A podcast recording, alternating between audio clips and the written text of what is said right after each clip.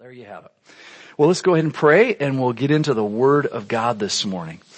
Father, we thank you. We thank you so much for all that you allow us to do. We are spoiled. We are just so stinking spoiled. We thank you and praise you for the rain and the changing weather. But we also just thank you for blessing us with such a comfortable place. Though we are so, we just, we're just blessed. We're dry. We have beautiful chairs, nice soft cushy chairs. We still have the freedom to pray, to sing, to carry our Bibles openly in this country. Lord, we're blessed. And so Father, we can, we can find ourselves through all of those blessings becoming way too comfortable in our faith. And so even this morning as we study your word, Lord, make us uncomfortable. Lord, we just invite your Holy Spirit to stir and to fan the flame as we're going to see this morning. The church at Ephesus who left their first love. Father, we don't want that. I know, I know every Bible believing Christian in this room does not want that. But it's easy to slip into that. We all have to admit that. So Lord, stir the fan. Stir it up. That you would be glorified. That your name would be high and lifted up this morning. In Jesus' name. Amen. Psalm 49 to the chief musician, a psalm of the songs of Korah. Here the psalmist is, is pours forth a message that is quite clear to the mature believer, but one that causes frustration at times for the young believer. And the conversation is going to be finances, finances. You see, there are those who seem to be wealthy and appear to have no problems. There are others who are poor and seem to have nothing but problems. So, so let's see what the Holy Spirit inspired this author to write here. Verses one through four. Hear this, all peoples. So the psalmist here is not just speaking to the believer, he is addressing all of mankind. The believer as well as the unbeliever. And there's only two groups of people on the face of the earth. Now we like to break ourselves up by our nationality or social or economic status. There's only two groups of people on the face of the earth, Jew or Gentile. Those are the two groups. And within those two groups, you either have believers or non-believers. And that's it. That's it. And so as we come to celebrate the birth of Christ, we know he wasn't born in December. Most likely he was born in October or March. The shepherds were in the field. The shepherds would not have been in the fields in December. So, you know, we just pick that day and that's, that's okay to pick. Nothing wrong with that. But we don't want to get hung up on that. What we want to get hung up on is that God loved the world so much that he would even send us a savior. Even as I share with the children this morning, how many of you are sinners? A few of them raise their hand. I go, oh, you all raise your hands. You're stinking little sinners. Every one of you. And they, they, they finally, you know, you're right. You're right. We are. We are. We need a savior. And so the psalmist says, hear this all peoples. Give ear all inhabitants of the world. Both low and high, rich and poor together. My mouth shall speak wisdom and the meditation of my heart shall give understanding. And I really like that because a lot of times we, we're not in the Word. and I really encourage you, as I always do, to be in the Word from Genesis to Revelation no matter how young you are, I encourage you to start a daily habit of being in the Word of God. Especially in the morning if you can. Because then when you do that, you at least have the Word of God in your head that will eventually sink down to your heart.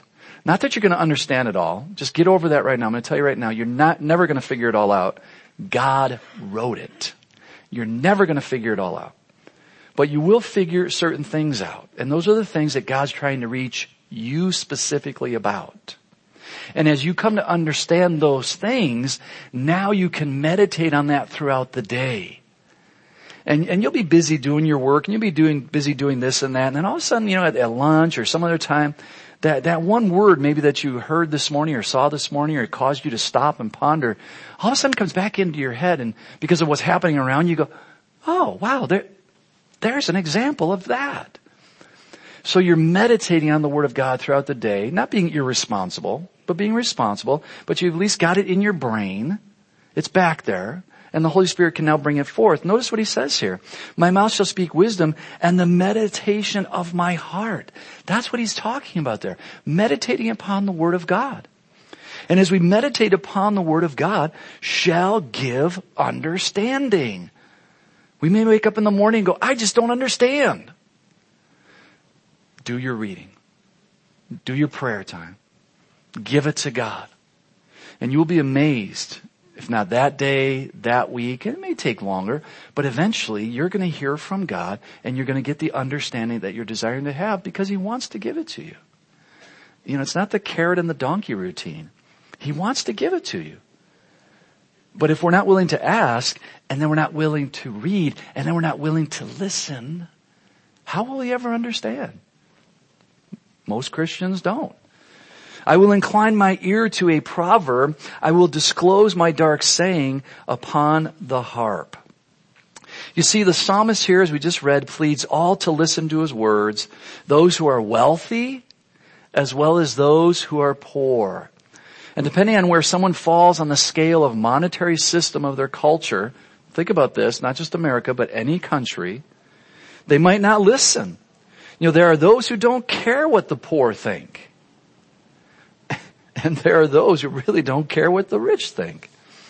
But here the psalmist exhorts both to listen that they might come to understand their end. As we go into verses five through nine. Why should I fear in the days of evil when the iniquity at my heels surrounds me? So he asks a simple question. Why, why should I fear? Now if you think of the psalmist, he has a relationship with God. He's being inspired by God to write this. So he's saying, why should I fear? I, I understand. It's not about wealth. It's not about being rich. It's not about being poor. It's about a personal relationship with God and he has a personal relationship with God. So why should I fear the days of evil when the iniquity at my heels surrounds me? Those who trust in their wealth, notice that, and boast in the multitude of their riches, and the key there is trust. You know, God blesses us, and, I think all of us, have you heard me say over the years, we're all very rich in America. With everything we have, we would be classified as rich anywhere else in the world that you go.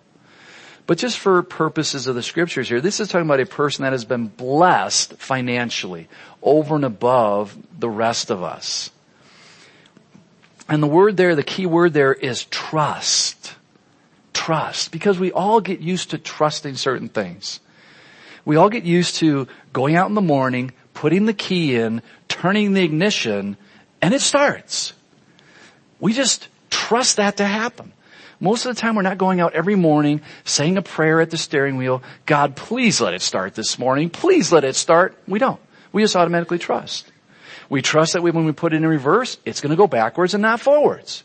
We trust. So there's lots of things that we naturally trust in, but unfortunately we can get used to that so much that we forget there's a God who has blessed me with a car that actually literally keeps this thing running. And yes, I have my responsibilities, but this has been given to me by God.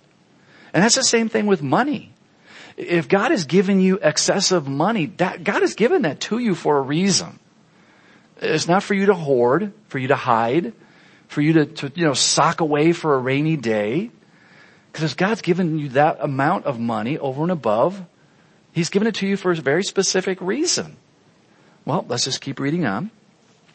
None of them, and I actually have this verse highlighted in my Bible, none of them can by any means redeem his brother, nor give God a ransom for him. Now again, if you're reading from Genesis Revelation, you know exactly what that means.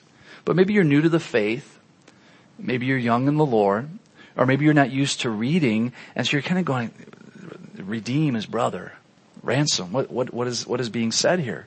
And this is very, very important.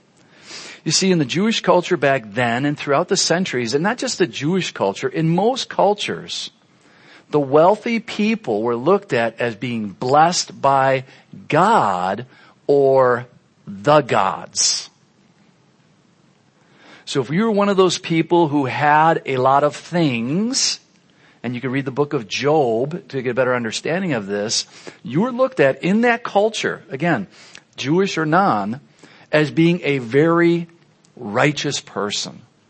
You must be doing things right.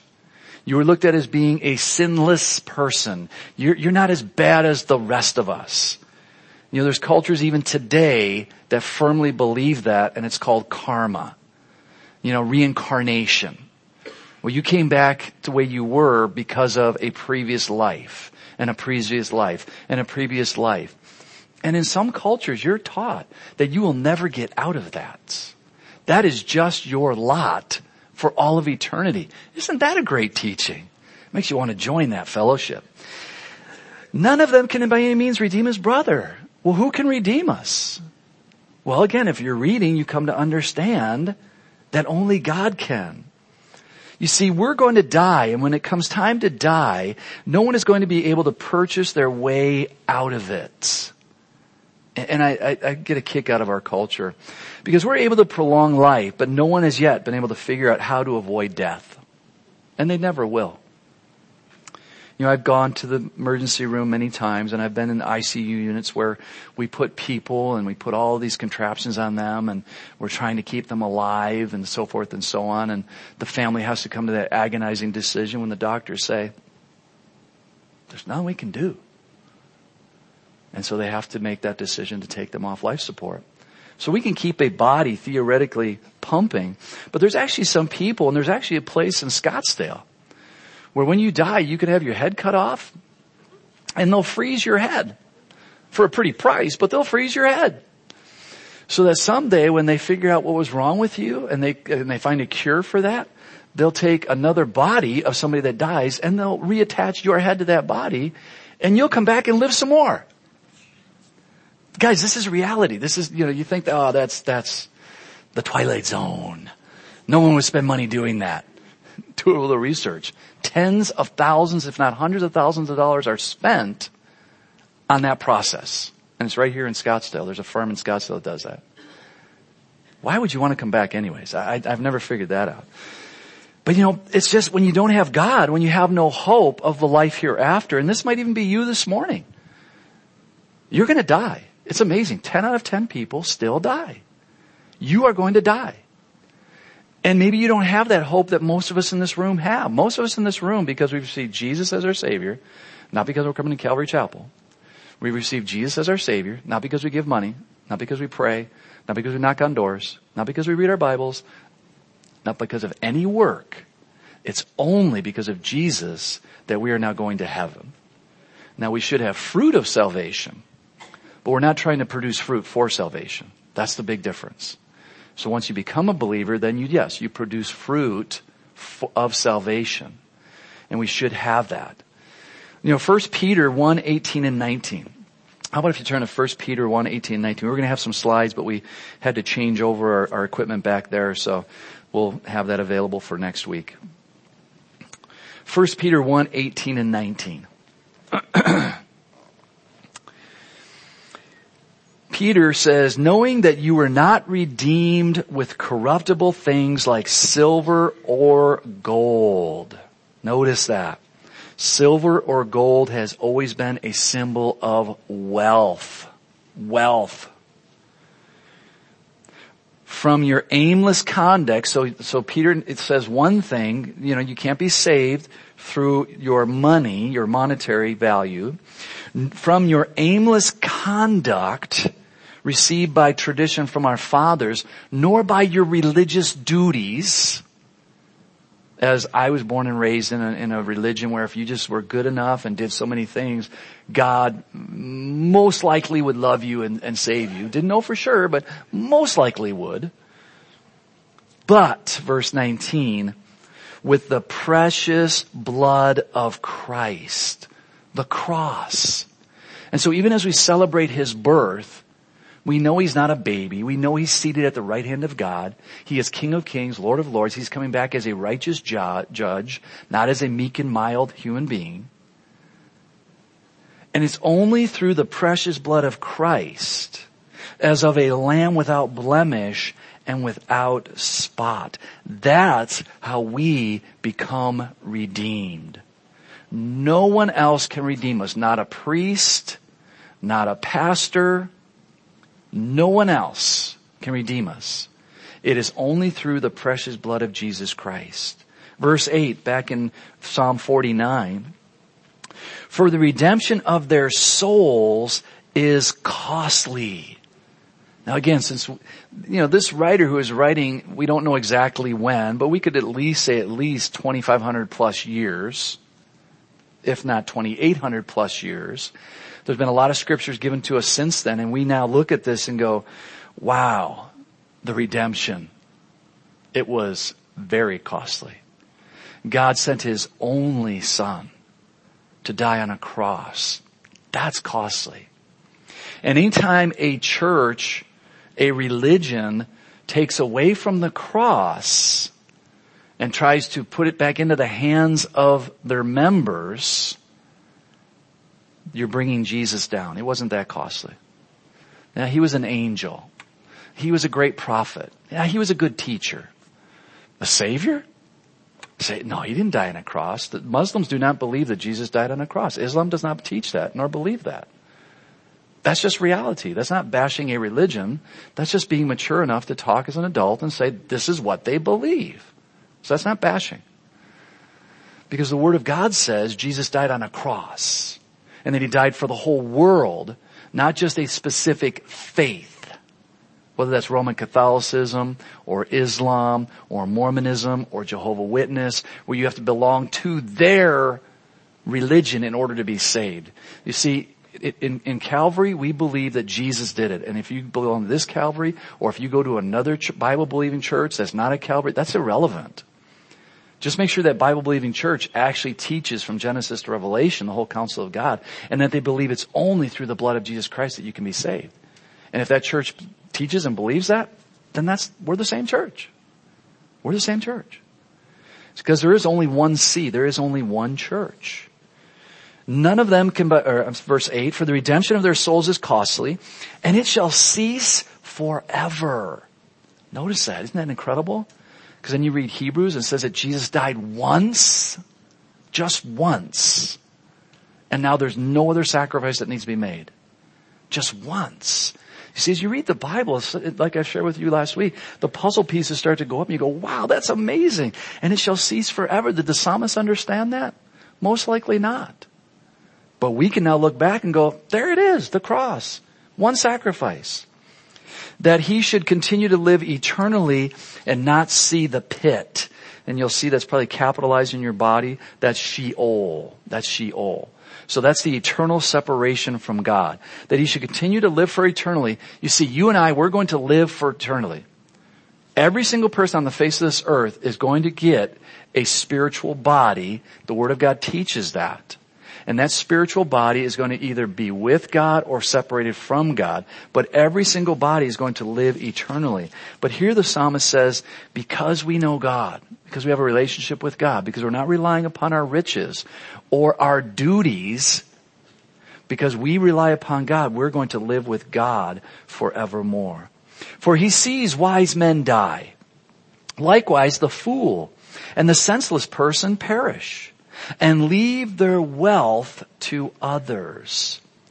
Their inner thought is that their houses will last forever. Notice their inner thought. Their dwelling places to all generations. They call their lands after their own names. Do we see that happening at all in our civilization? Streets named after people. Towns named after people. The Romans were going to last forever, weren't they? The Babylonians were going to last forever, weren't they? Did they? We can look back and say, uh, no, it doesn't work. And so it's foolishness. It's nonsense.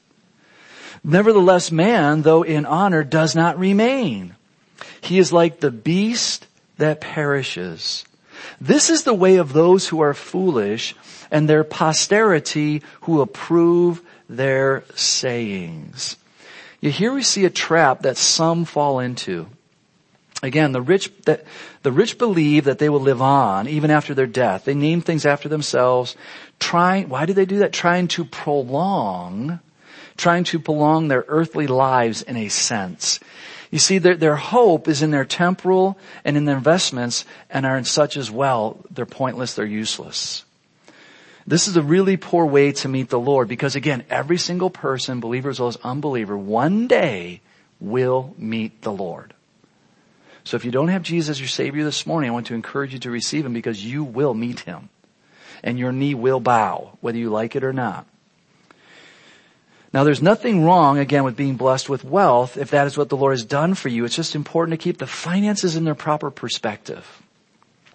You see, if God has blessed you financially, invest in the kingdom of God on this side of heaven. Let's look at Matthew chapter 6. Matthew chapter 6, 19 through 21. We've touched on these verses often, but we need to keep reminding ourselves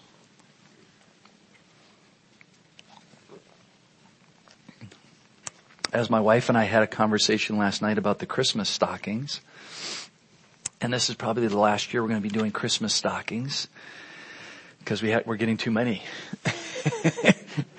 and you just find yourself standing in front of these counters, just looking at stuff going, well, maybe they would like that. Maybe they're like that. I don't know if they go, okay, we got to get out of here and just take it. It's going in the stocking. It's like, okay, this is getting pointless. This is just getting pointless. We got to do something different. Matthew 6:19. Do not lay up for yourselves treasures on earth where moth and rust destroy and where thieves break in and steal. But lay up for yourselves treasures in heaven. Now Jesus is talking to his disciples very early on in the ministry. Very early on. In the disciples' minds, if you were wealthy, you were blessed by God. You were doing something right you were a better sinner than they were. That's just the mentality. And so Jesus has to debug the program and he's got to start reprogramming the program.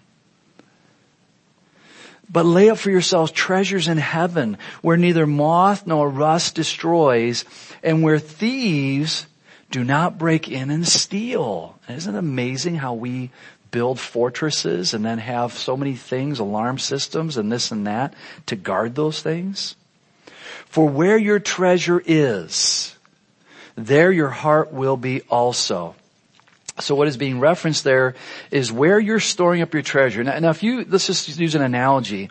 Um, say you're putting gold in, in, the back bedroom in a safe. Uh, and you've got the alarm system and everything else, and one day your house is broken into, where's the first place that you're going to run to most likely? Because that's where your heart is at. I had $50,000 in gold in the safe. Our house has been broken into. Safe. Not the family pictures. You'll run right past the family pictures. they can be replaced. $50,000, it's gone. So as, as we use this, and obviously you gotta bring it down to reality, what, where is, what are you, what are you storing up? What am I storing up? What are we putting our energy into? What are we putting our finances into? What are we doing? Now again, this doesn't negate responsibility. So don't, I'm not going down that road. There's nothing wrong with being debt free or any of that stuff. That's very important. But even above that is we're all gonna die.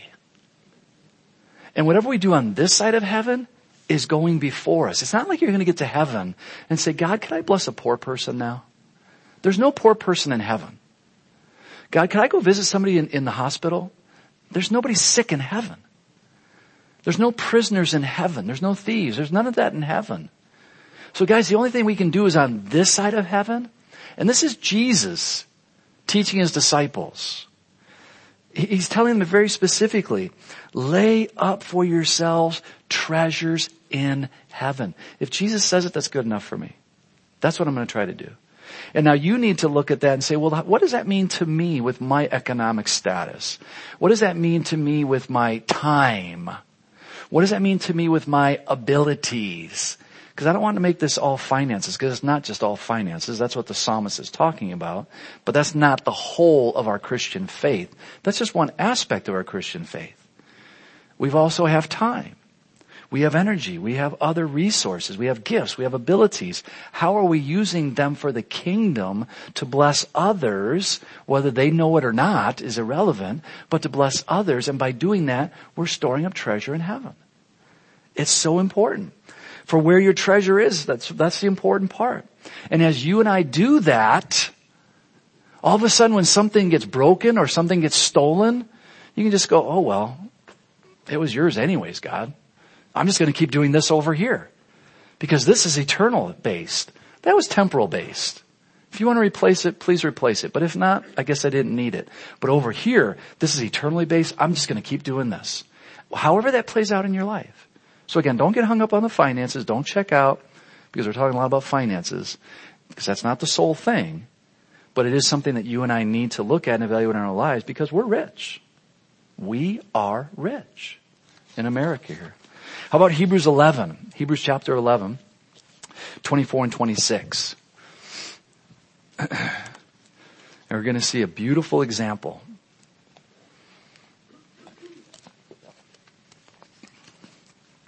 Of someone who had it all and forsook it all.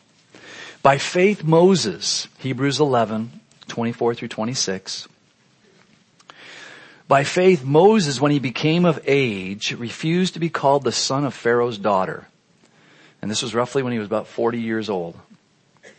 Choosing rather to suffer affliction with the people of God, not knowing that he was a Hebrew. He, you can read the story in, in Exodus. He affliction with the people of God then to enjoy the pla- passing pleasures of sin. Do you notice that there? Sin is pleasurable for a season. Your time is your time. How you spend that is your responsibility. You and I will be held accountable to that. Your money is your money. Your abilities are your abilities. We are going to be held accountable for these various things. And for a season, it might seem pleasurable. 26, esteeming the reproaches of Christ, the Messiah, the Savior, greater riches than the treasures in Egypt. For he looked to the reward. Notice that.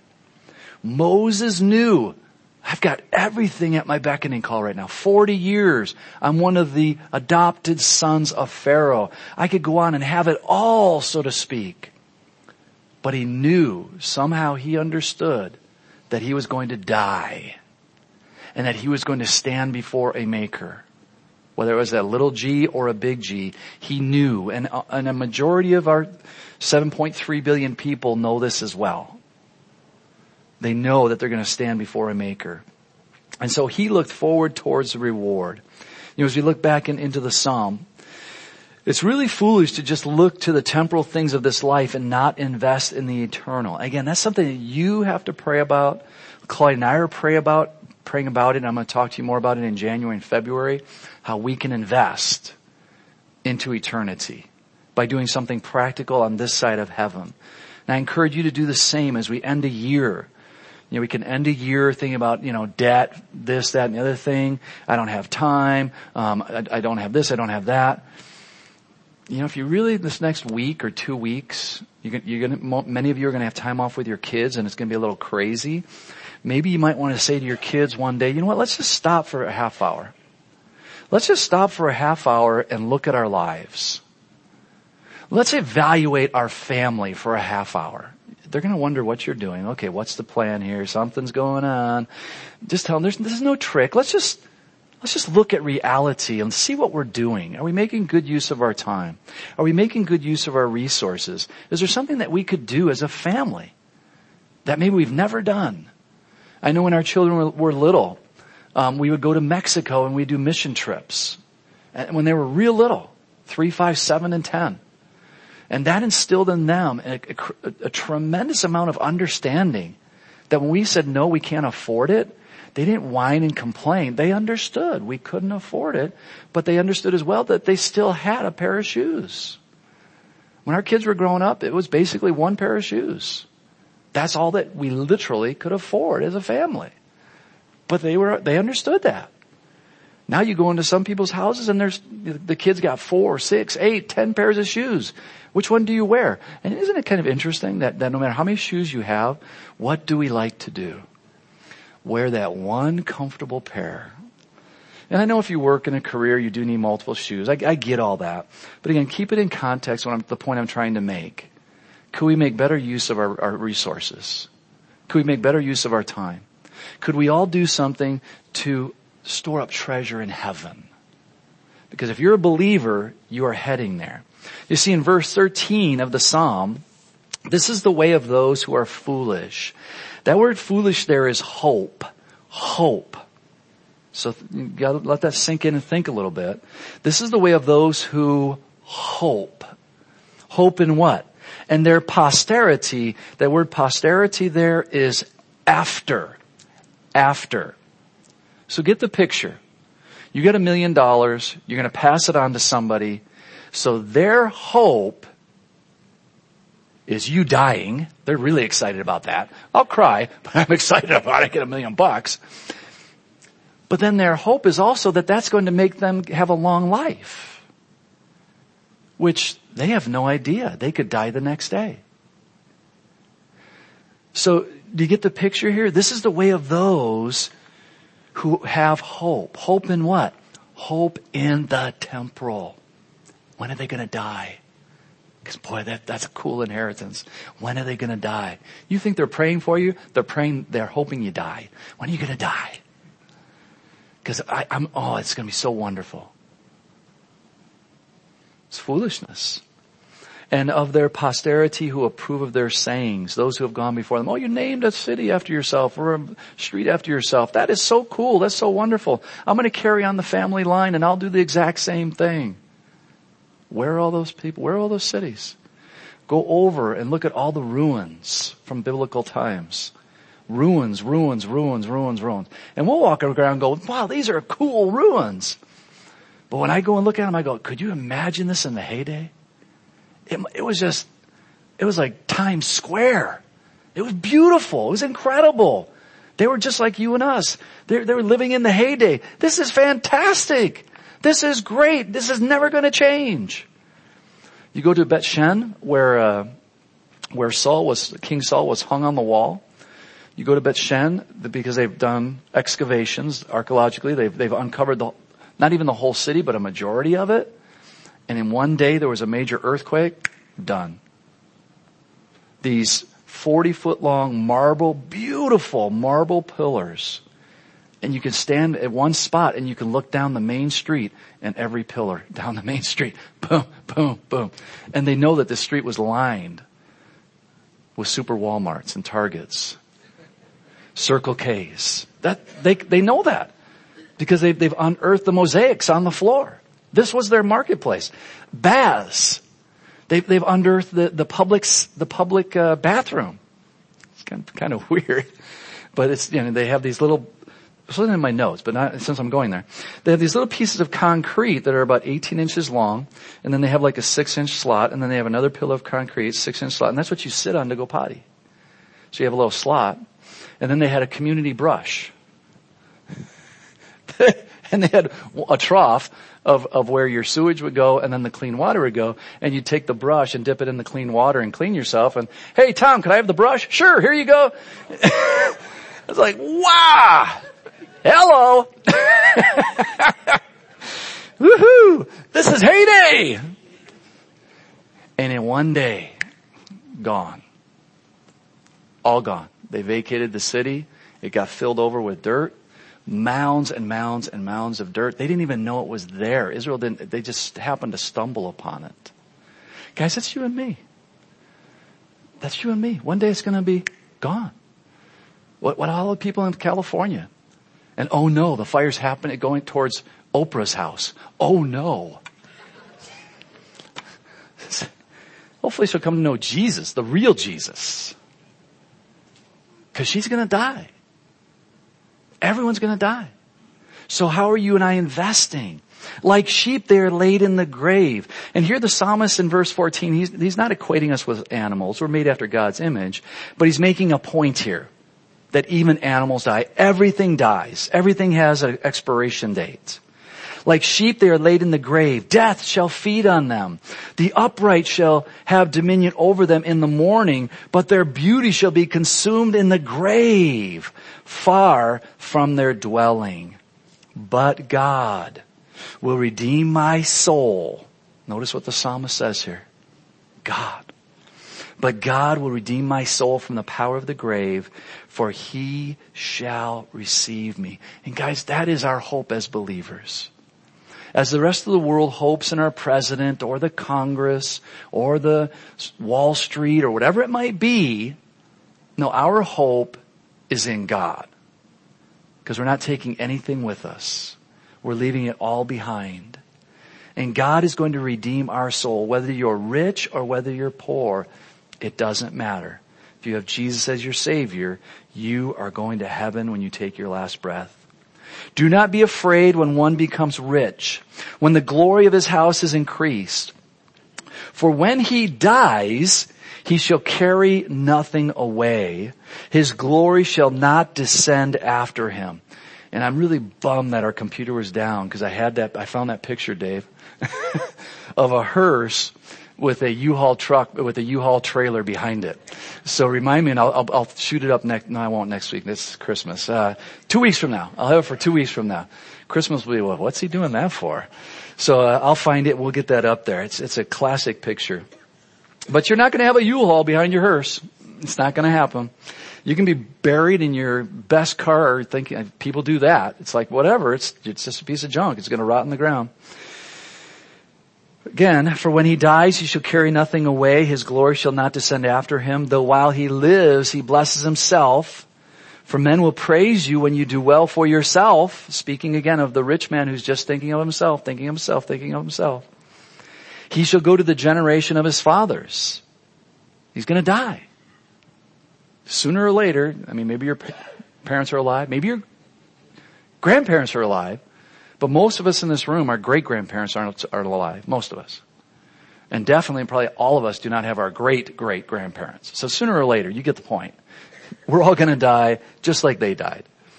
They shall never see light. A man who is in honor yet does not understand is like the beasts that perish. So a person who has been blessed by God, whether that's financially or ability or with time, whatever it is, if you've been blessed by God, understand that. Just don't cruise into heaven comfortably. Cause I can guarantee you, you will be disappointed. I can guarantee you that. But as if you, but as you invest into the kingdom, again, whatever that is, financially, time, ability, whatever it is, you won't be disappointed. You won't be. Because that was your focus. And God will use you. You see, God can only use, God can only use what you give Him. It's that simple. If you don't give Him any time, how can He use you? If you don't say, God, here are my abilities, please use them, how can he, he's not going to kick down the door and say, hey, get out there and do something now. He's not going to do that. If you're blessed with finances and, and you don't say, God, how do you want to use my finances? Use them however you want to. How can he use them? It's, it's just that simple. So guys, as we end this year and we start another year, let's, let's just keep it simple. God, how can you use me? I don't have a lot of money. But you know what? I do have this ability. So God, how can you use this ability? If you sincerely ask Him, He'll tell you. And you will be storing up treasure in heaven which is never wasted, never. Father, we thank you and praise you for this morning. And Lord, we thank you that you have given to every single one of us certain abilities, certain talents, certain gifts. And Lord, your word makes it clear that you've given every single Bible believing Christian a spiritual gift. And that spiritual gift is to be used for the edification of the church specifically. Lord, do we as Christians even understand that basic principle? That no believer can ever say, well, I don't have a gift. No, they do. Your word clearly teaches that. So Lord, as we wrap up a year and, start 2018, help us to focus on eternity and that one spiritual gift you have given to us to use for the building up of the body of Christ. And then maybe those other gifts or talents, maybe our finances, our time, whatever it might be, that we really evaluate and possibly reprioritize our lives for 2018. That we might do more for you, less for me, more for you. Because you're going to receive the glory when it's all said and done anyways. And we want you to get glory on this side of heaven. We desire our children and our grandchildren and our neighbors and our coworkers and our family members to, to say on our Memorial Day, they loved God. They loved Jesus. They were kind of fanatical. But we have to admit they, they did love God. And they did this and they did that. And Father, that's what we want our testimony to be, that, that, that expiration date that we served you, that we loved you, that we tried to bring peace on this earth. Use us this week, Father. And Lord, we pray for this evening that you would bless the evening, that you would bless the little ones, Lord. I know they're excited, but they'll also be nervous and, and they'll be giggly and giddy and all that fun stuff. Help them to, help them to have that control, Lord, to remember their lines and the songs and all that good stuff. And Lord, we just pray for any souls that come here tonight that do not know Jesus as their Savior. That at the end of the service, when we give an invitation, that they would receive Jesus. That they would understand that they're a sinner in need of a Savior. Lord, we just thank you for this beautiful Christmas story. Please use it for your glory. In Jesus' precious name. Amen. Amen. Why don't we all stand, guys? God bless you. I thought we were going to go through two Psalms. Didn't make it. We'll do Psalm 50 in a couple weeks. If I don't see you, have a blessed Christmas. I know some of you will be traveling and such. Be careful. Have a blessed Christmas. Christmas Eve service next Sunday. I'm going to say it. We've got it in the, in the bulletin. We've had it on the marquee, but I know people will still show up at nine o'clock. If you show up, you can help us clean. Praise the Lord. Because there's one service next Sunday morning. One service at 10 o'clock. What time is service next week? 10 o'clock. 10 o'clock, and then we're going to have an evening service at 5 o'clock.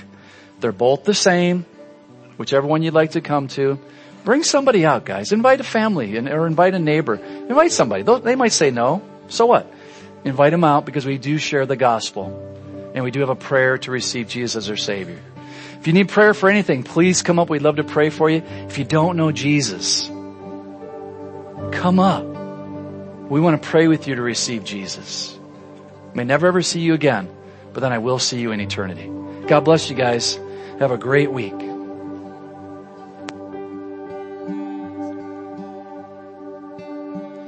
Silent night,